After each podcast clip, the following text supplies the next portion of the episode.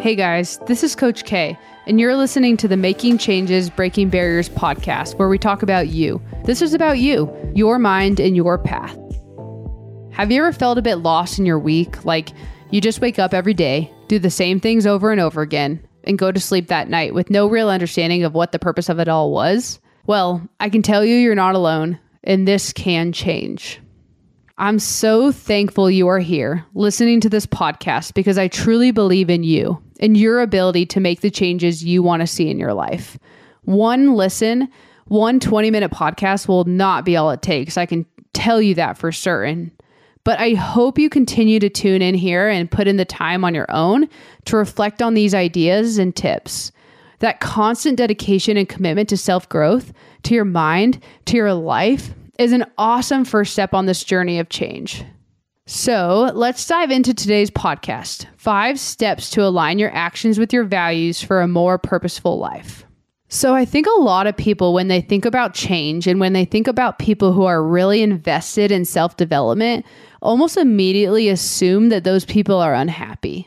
They assume that these people who are focused on themselves and the people who are putting in the hard work to grow I mean, there must be something wrong with them, right? There must be something really wrong with their life. Is their marriage falling apart? Is their career not going well? I mean, maybe it's the kids. Maybe the kids are driving them absolutely crazy. Since I was young, I've always loved reading, listening to, and just learning more about myself. Why I do the things I do and why others do the things they do. And other people, I think this came across a little weird, like especially in my early years. And to their credit, I think I probably was a little weird. I mean, if you ask my college roommate and still really good friend, she would attest to that. But anyways, I recently went back and I scrolled through my Facebook posts from my freshman year of college. And if you've ever done this, gone back and read things you've written like 10 years prior, it's a very enlightening and strange and embarrassing activity. But Nonetheless, I did it. And I swear to you, on October 14th, 2009, I posted, It's like wishing for rain when you stand in the desert. Like, Christina, what? And by the way, that didn't even have quotes around it. So maybe I just came up with that in my own little 18 year old Christina brain. I'm not really sure. But another quote I found was on December 25th, 2010. I posted on Facebook Believe when others might not quote, to be nobody but yourself in a world which is doing its best night and day to make you everybody but yourself means to fight the hardest battle which any human being can fight and never stop fighting. End quote. E. E. Cummings. So maybe I was starting to get a little bit more sophisticated with my posts until, well, I thought so until I saw the first comment on there, which said, Whoa, love this quote. I got it memorized. It was in One Tree Hill season one, and I realized I really loved One Tree Hill at that time. So I probably got it from there. So maybe not totally sophisticated yet. But, anyways, you get my point. I was a little weird and a little deep. And I want to debunk this right here and now, though. Just because someone is invested in themselves, just because someone focuses on growth and self development, does not mean something is wrong. It could mean this, but the two are not mutually exclusive. It simply could mean they want to grow, right? There's the quote the more we learn, the more we realize how little we know. So I think when we start going down this path of self development, we really start realizing how little we know about ourselves. And this is so intriguing, right? Like as humans, we are so complex. Every little thing from the moment we come into this world has shaped who we are today. We truly will never be able to understand ourselves completely, but I do think that spending time in our mind, really being mindful of our thoughts, our feelings, actions, and words can allow us to have a bit more control over what our future looks like. And in addition to that, that mindfulness also allows us to live in a world where we can understand our impact on others to a greater extent and hopefully forge a path that allows us to have a more positive impact on others, which I assume all of us want to do, right? The impact we have on others is important. Before we ever even get into the steps to align your actions with your values, this commitment to self development and growth is so important because it really does take a lot of work to grow and change. So, this gets us right into the first step to align your actions with your values for a more purposeful life. So, number one, be certain of your values. So, values similar to your purpose and your meaning really do not change much over our lifetime. Can they change? Absolutely. But do they change similar to how our life changes around us every day? No. And this is a really important distinction to understand. So, in the last 10 years, I've gone from being a college athlete who spent the majority of my time thinking about how I could be better at my sport to being a graduate student whose primary focus was on my academics, to a dog mom who now had a little fur baby to take care of and love, to a college basketball coach, to a girlfriend and wife, to a personal trainer, and so on and so on, right? I've held a lot of identities in the past 10 years, and my priorities have changed and shifted a lot in that time. But have I changed my values much? Not really. Okay. Then and now, I value growth, I value family, and I value pleasure. Have I always known that these things are my values? No. So, understanding what you value and really feeling confident enough to say your values out loud is so important. When you meet someone for the first time and they ask, Tell me something about yourself, do you have enough confidence in your values to say, Well, one way to truly describe myself is to tell you the three things I value growth, family, and pleasure. This really takes some time to come to terms with and to feel confident about. So, if you're sitting here listening, thinking, well, I don't even really know what my values are, so how am I supposed to align my actions with my values?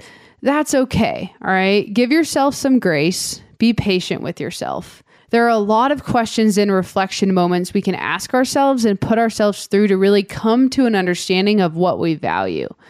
But like anything else, this does take work and it does take time and intentional effort. Okay. So the second step to align your actions with your values for a more purposeful life is to prepare to fail and prepare to learn. So I have this mountain analogy, right? Where your mountain is your purpose and your meaning, and the trail up the mountain to the peak is the process. When we are aligning our actions with our values, a process oriented approach, an approach where we are more focused on learning versus results, can really help us stay on the path longer, which leads to more long lasting and bigger results in the end. So imagine yourself standing at the lowest elevation point of your mountain. Okay. You're at the lowest elevation point of your mountain and you're not looking up at the tip of your mountain. You're really not really paying much attention to the peak at all but instead you're mapping out the route that you're going to take to get there. So this reminds me of the movie Free Solo. If you've never seen it, prepare to be blown away.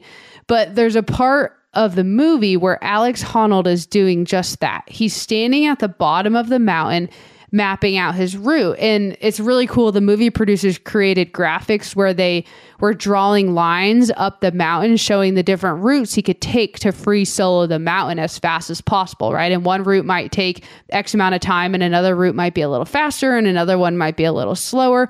But it was a really great visual of this, okay? A process oriented person, a person who is preparing themselves to learn, is going to see this mountain for every little challenge and every little win that is along the way. This includes every failure that happens along the way as well. Okay. When we prepare ourselves to fail, we are expecting failure. We know at some point things will not go our way. Believe me, if you're on this journey for the long haul, at some point things will not go your way. You will fail. Maybe this isn't like a massive failure where everything just gets totally destructed, but there will be small moments where something just doesn't go as planned. And when we prepare ourselves for this and prepare ourselves to learn from it, we will be able to pick ourselves right back up and continue along our path. Okay, so prepare to fail and prepare to learn.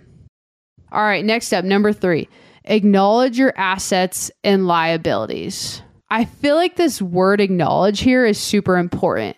Notice how I'm not saying boast about your assets and dwell on your liabilities.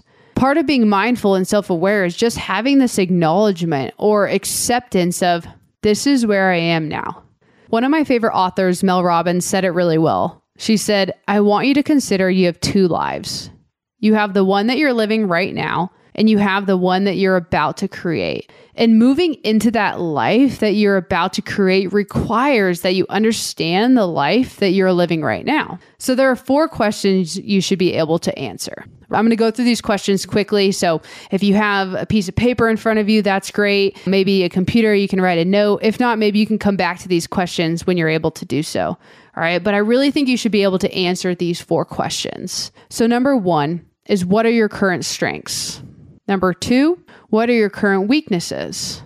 Number three, what are your current distinctive strengths? And what do I mean by distinctive strengths? These are your strengths that you have been really good at for a long time, right? They're the things that you feel very comfortable doing at this point. So these feel almost different than your just current strengths.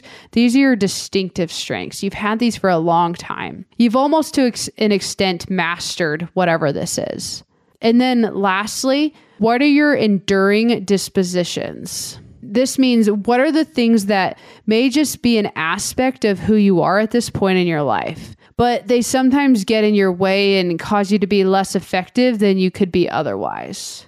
Okay, so this is again just maybe something that's part of you you've had for a long time. Maybe it is a weakness, it gets in the way at times, but it's different than a current weakness. Okay, these are your enduring dispositions. Once we're able to answer those four questions, once we're able to acknowledge our assets and our liabilities, now we're able to actually take the next steps in distinguishing the gaps. So, what are the gaps between my true self and my desired self, right? The life that I'm living right now and the life that I want to create. Remember, this is one of our lives, right? The life that we're living right now.